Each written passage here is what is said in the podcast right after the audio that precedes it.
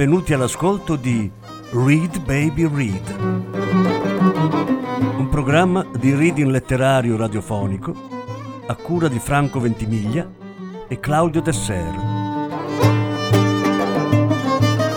Voce Franco Ventimiglia. Regia Claudio Desser.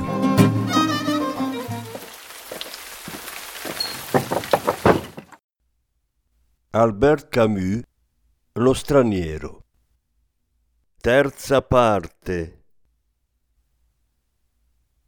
La sera Maria aveva tutto dimenticato. Il film era divertente a tratti, poi diventava davvero troppo stupido. Lei aveva la gamba contro la mia, io le carezzavo i seni. Quando il film stava per finire, l'ho baciata, ma male.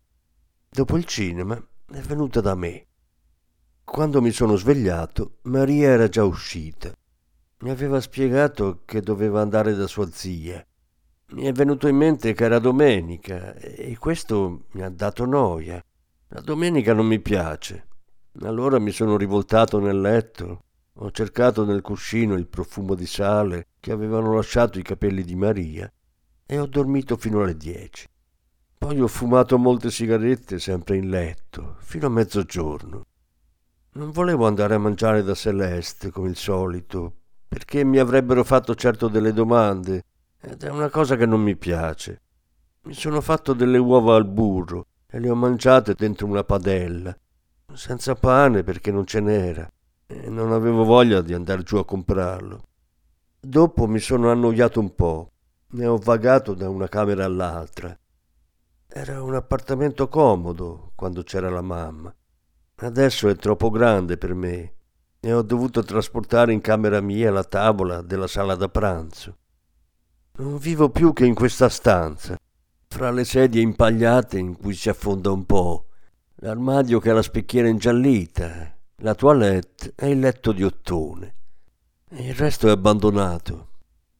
Un po' più tardi, tanto per fare qualcosa, ho preso un vecchio giornale e l'ho letto.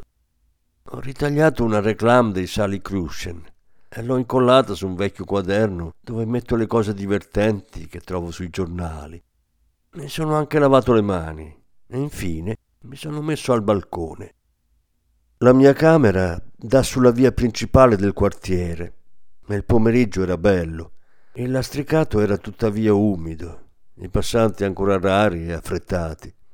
Erano in principio famiglie che andavano a passeggio due ragazzini vestiti alla marinara, coi calzoni più giù del ginocchio, un po' goffi, dentro la stoffa rigida, e una bambina con un gran fiocco rosa e delle scarpe nere di vernice. Dietro a loro una madre enorme, vestita di seta marrone, e il padre, un ometto piuttosto esile che conosco di vista.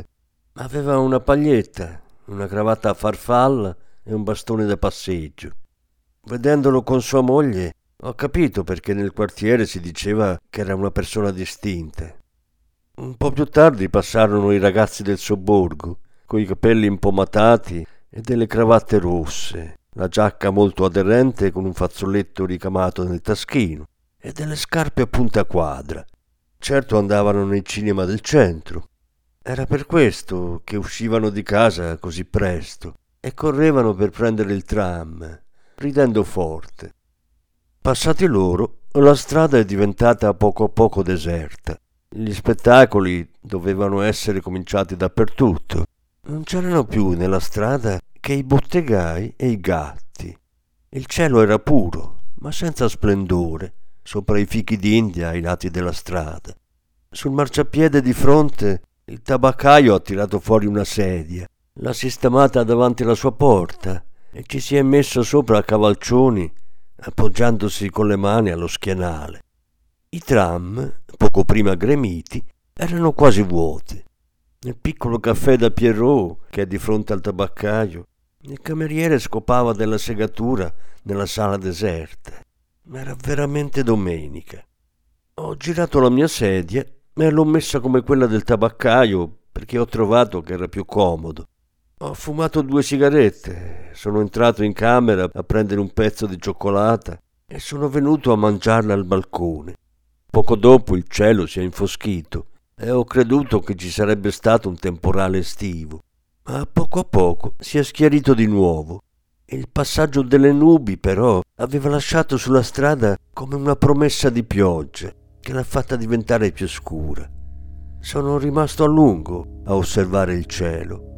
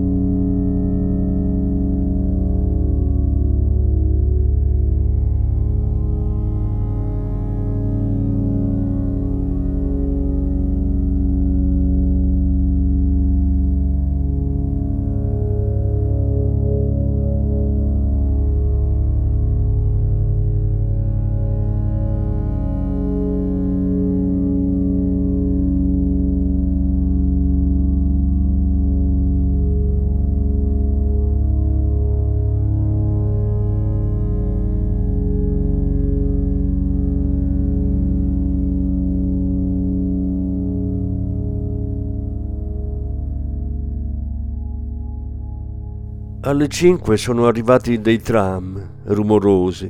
Riportavano dallo stadio della periferia grappoli di spettatori stipati sui predellini, attaccati ai parapetti. Sui tram successivi c'erano i giocatori che ho riconosciuto dalle loro valigette. Urlavano e cantavano a pieni polmoni che non sarebbe mai perita la loro società. Molti mi hanno fatto dei saluti. Uno mi ha persino gridato Li abbiamo fregati! E io ho fatto segno di sì con la testa. A partire da quel momento le automobili hanno cominciato a fluire. La giornata è andata avanti ancora un poco. Al di sopra dei tetti il cielo è diventato rossastro e mentre nasceva la sera le vie si sono animate.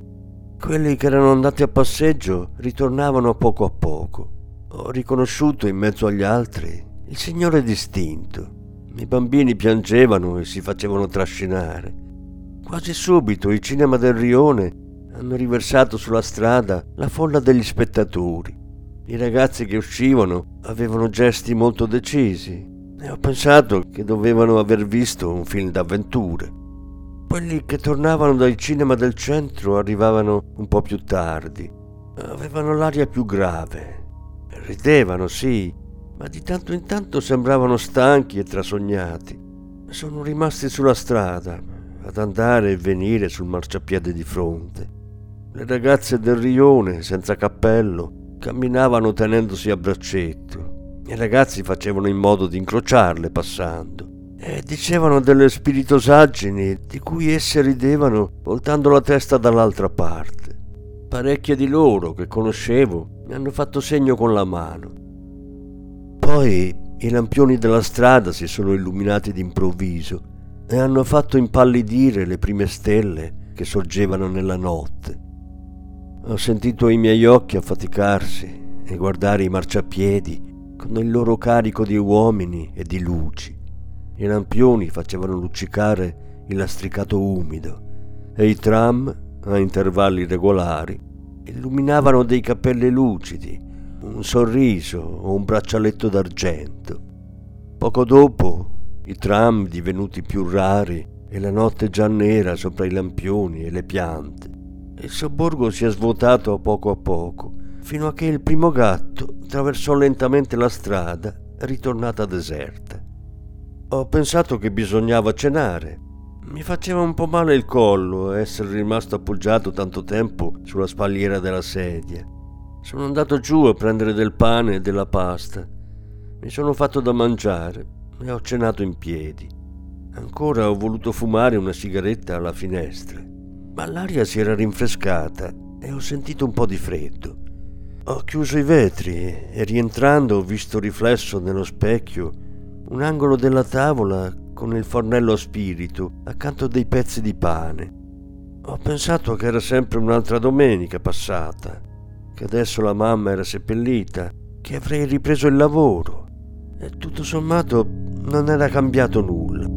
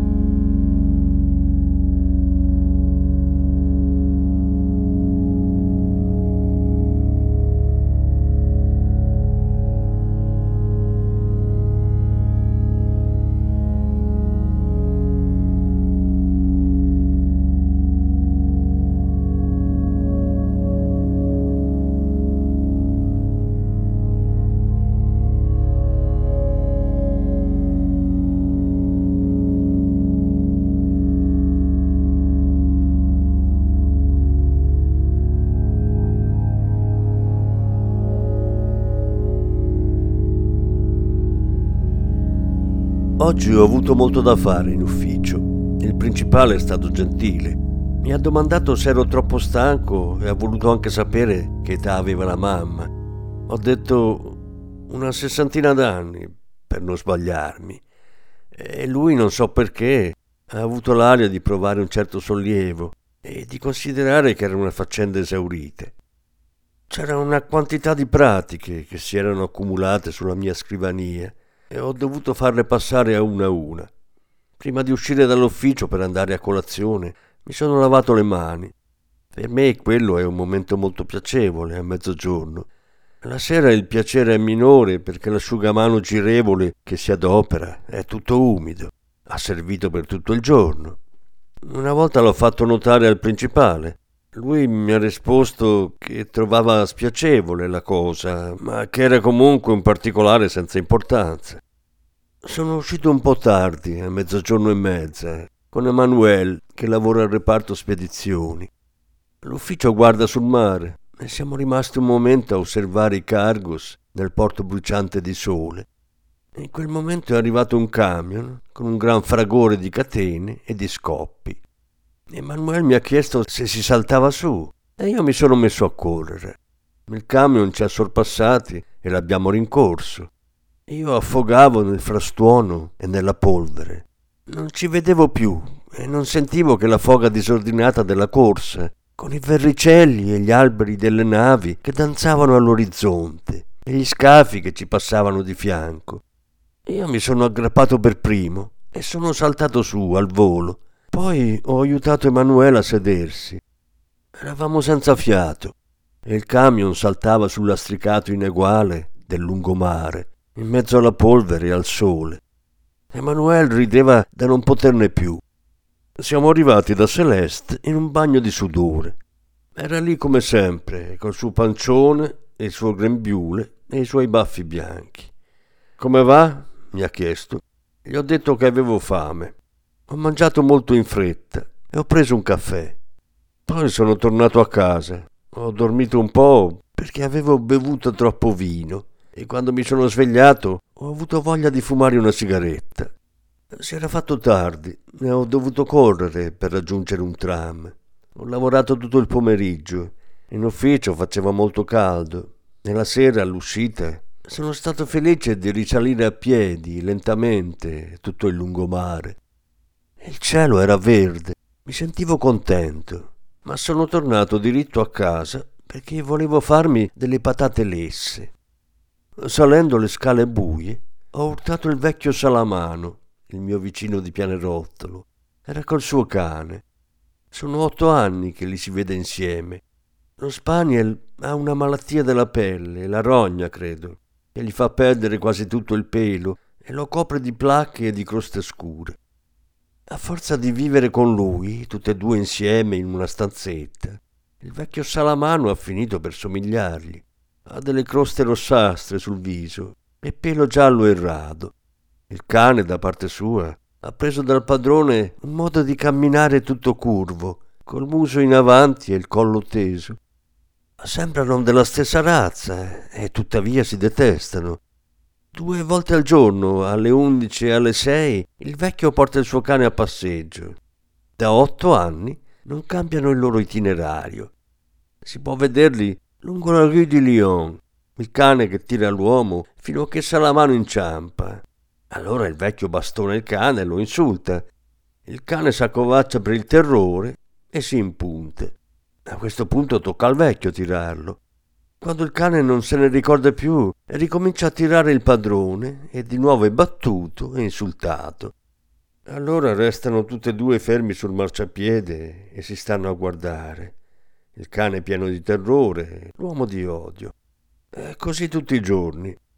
Quando il cane vuole orinare, il vecchio non gliene lascia il tempo e lo tira, e lo spaniel semina dietro di sé una scia di goccioline. Se per caso il cane sporca nella camera, è bastonato di nuovo. Sono otto anni che dura questa storia. Celeste dice sempre che è una disgrazia, ma in fondo chi può saperlo?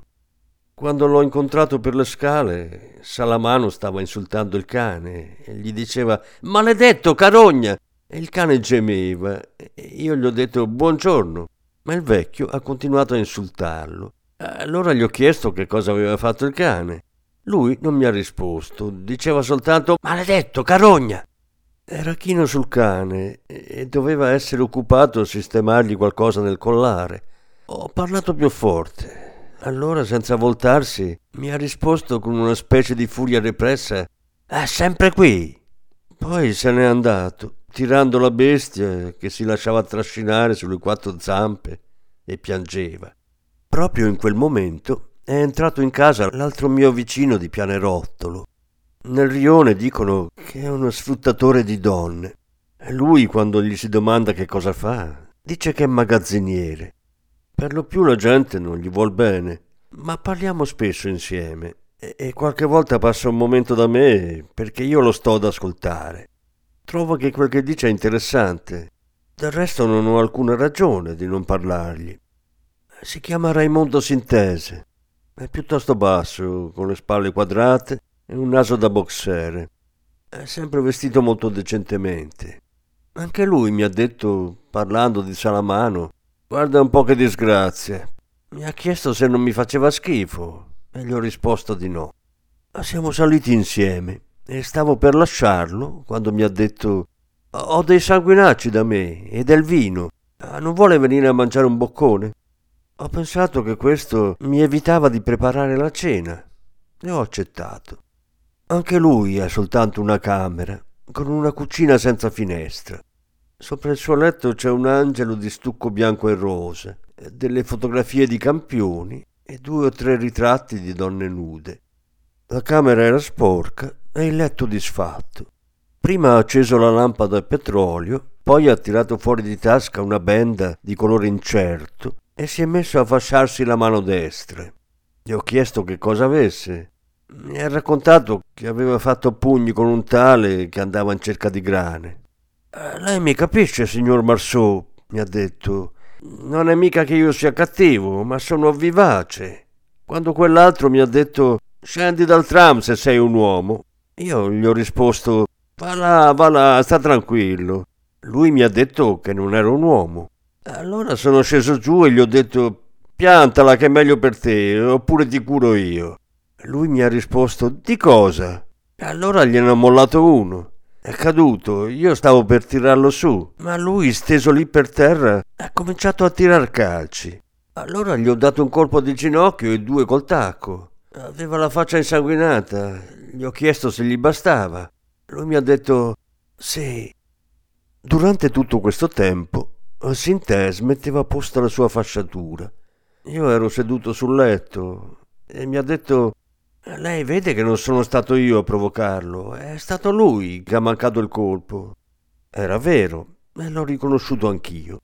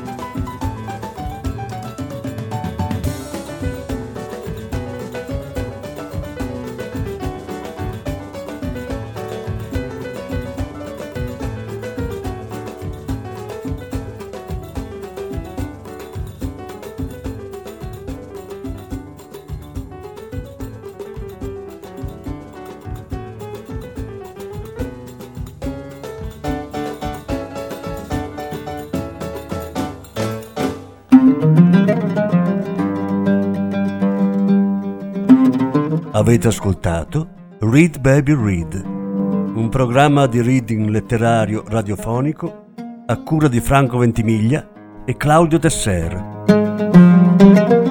Grazie per l'ascolto, alla prossima settimana.